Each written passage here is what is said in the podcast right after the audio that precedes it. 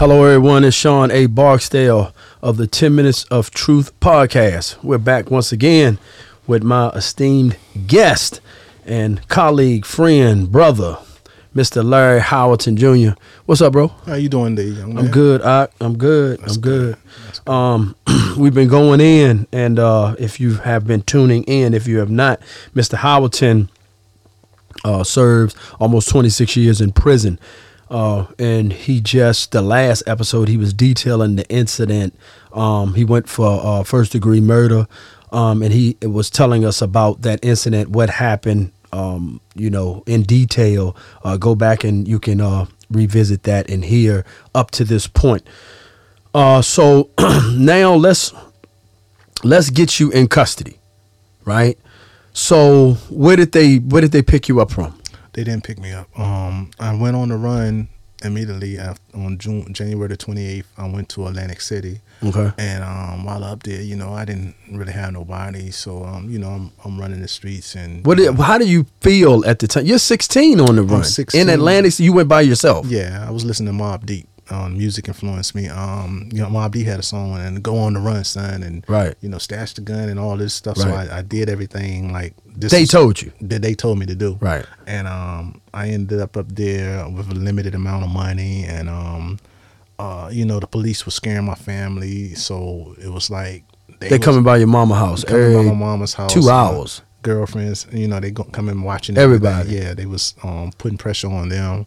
Did you have a pager? One of those cell phones, baby. It was uh, it was cell phones right there. I It didn't was. have neither one. I didn't have I had my pager, but it wouldn't like it wouldn't work up there. But it had like you know pay phones and stuff back then. You know, Oh. yeah. and, um, so you were calling back. I was calling back and you know trying to get advice what to do and you know um uh, Your level of fear. What was your level of fear? sometimes I felt like when I was riding over the bridge it's like just you know park the car right there and act like I committed suicide. Mm. Never thought about killing myself, but I was like, man, I just need to get away. I just need to get away. You know, Right. so I was And the world just won't big enough. As big as it is. yeah, I was Right. like um you know terrified. That's why I say I didn't initially I didn't have that remorse that I should have had Hey, where I should have you just want to get away. yeah, I should have Right. just turned myself in, but like as a child, you don't think about Nah, right. Right. you don't right. think about nothing but what you're taught, and I was being taught by the music. You Right. know what I'm saying? Right. Absolutely. Um. and your environment. Yeah. Okay, so uh, from there, so how do you get into custody? Um. I called my um my mo- my father, and um they they came and picked me up, and they brought me back to uh Danville, and they turned me in, and um once they turned me in, um To, to walk, I, I- because I want it's some youth somewhere that's going to hear this. Explain if you can remember as well as you can remember. That's you know been a little while ago. oh I can remember vividly. Really, Yes. explain going into the police station. Well, going into the police station when I walked in, it was like mm, mm, one o'clock, two o'clock in the morning on March 11th, 1996. And um, when I walked in, they came to me and they said, "How may I we help you?" Mm. And I looked at the picture on the wall of me, and then they said, "Mr. Howardson, where have you been?"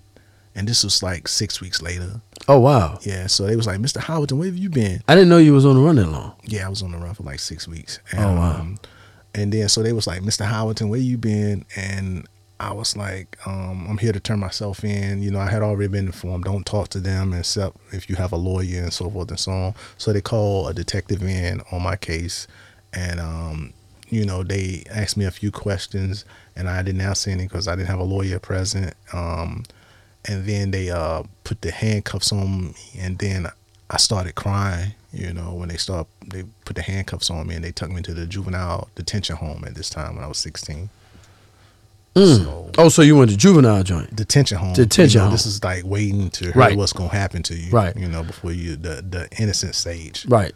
So you're you know anything about law at the time? uh not at the time i didn't know anything about Anything. law, nothing about law Nothing. Okay. But so just don't talk unless you Just don't talk. Right. We taught don't say nothing. Yeah. Right. All right.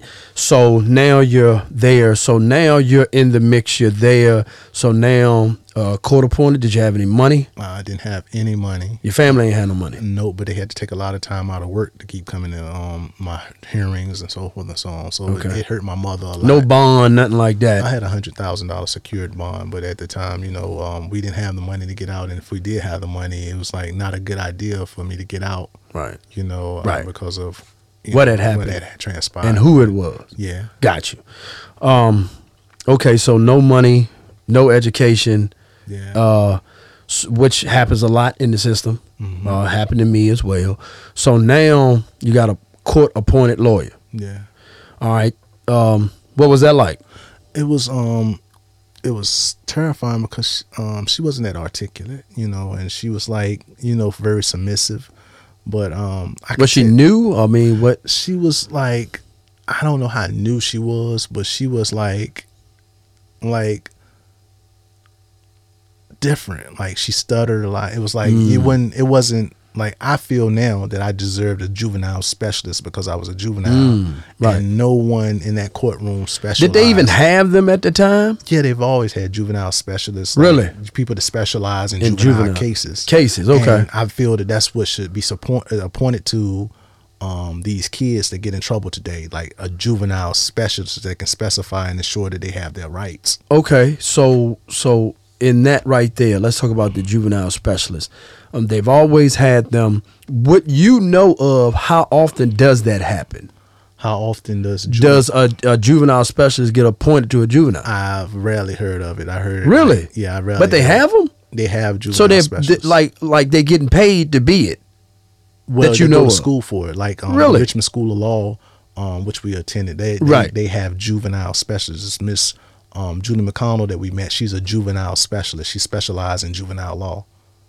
Hmm. Yeah. So Okay. that's something that you know people need to like when these kids go get locked up either the parent or if they can afford it look for a juvenile specialist because the um, statutes under si- chapter 16 it has special rights for the juvenile that they have to go through certain procedures Hmm. in the courtroom in the juvenile in the care and the custody of the juvenile court system Oh wow. yeah, because once you I didn't know that. Yeah, once you commit a crime, you are in the care and the cus- it's literally the care and the custody of a juvenile ki- system. Just as a person who is a child who's ready to be taken away from home, they have to go through this juvenile system. They need a juvenile specialist. Correct, Someone who okay. specializes in, Right. this- in these cases. Okay. So you, you- that's out the window. Yeah. So now you just got a prosec. I mean, uh, an attorney that really is, you know, timid. Really, you know, not doesn't seem going to represent you the way you need to be represented. Yeah, and she's overwhelmed. Like She's this, overwhelmed. This is this lady is like everybody's lawyer. Like after I Everybody- got locked right. up, I found out everybody said that was my lawyer then. That was my lawyer Right. then.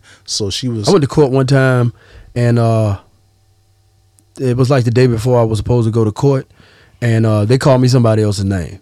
Like the lawyer, I had a, po- a court appointed lawyer, and they was like, "Hey, Ernie," you know. I was like, "I'm, I'm Sean," Yeah. you know. So this happens, right? And um, and this is something that we'll be able to talk about later on. That happens in the system as well. Mm-hmm. They overwhelm the people with caseloads. Yeah. You know what I'm saying? So here it is. Um, you you have this extremely, um, you got first degree murder. How, how why did it come down uh, from the circuit court for it to be first degree and not second or third? Well, it starts at the juvenile and domestic court when they file the um, warrant. But one one of the guys said that um, that I had came to him and that I had asked him to do something. This is a guy totally total total lie. Hmm. He had eleven felons. He was facing eleven felons, and he came to him them, and he said um, I had came to him to get him to do something to the guy. He said he wasn't gonna do nothing to the guy, and I pulled up my shirt and showed him a black nine millimeter and told him that I'm gonna go take care of it. This was a, a lie. You know, I've done my time. There's no reason to lie about it. That guy claimed he the claim that he made made it seem as if I premeditated. Oh, and you thought about it. premeditated. Got it. And thought this out, and it and it taught it told his family that this was I was doing, and I never did that. I never Oh, went to this wow. guy and asked him to do anything. He was just trying to come from under his felons. And later on, the same guy testified on another juvenile and got that juvenile the death penalty. Is he dead? No, the juvenile um they they passed laws where the juvenile couldn't- Oh, um, his name was LeVar Walton. He couldn't be murdered, but he's still on life. He still has life. Oh wow. Yeah, and um, Wow. you know he he he did his crime, but they intentionally put um, this guy in the room with this juvenile. This Right. juvenile was saying Right. certain things. And the Gotcha. guy got on the um, stand, and um, you know, and he it told was him what it was. juvenile got Oh him wow, death. unbelievable, man. Um, and this happens. This happens. I've seen that happen as well. Uh, being in in, in, in in jails and you know people being planted and they just take the the word of an individual. Yeah. that is shouldn't be credible. Yeah, his, You- he was no, he was. They asked him on the stand, did was he ever convicted of moral turpitude? And he was convicted of moral turpitude many times, oh wow. and they still, you know, accepted his testimony. right. Yeah. Ladies and gentlemen, this has been another powerful episode of 10 Minutes of Truth. Uh, please tune in next week as we continue along this uh, journey and road with Mr. Howerton. Thank you. Representation is extremely important, and sometimes it has to be civil, and sometimes it has to be criminal. If you need help in these areas, please call Mike Trent of the Trent Law Practice. He can be found at 7S Main Street, Halifax, Virginia, 24558. And that phone number is 434 471 4339. If you want to get it right, call Mike.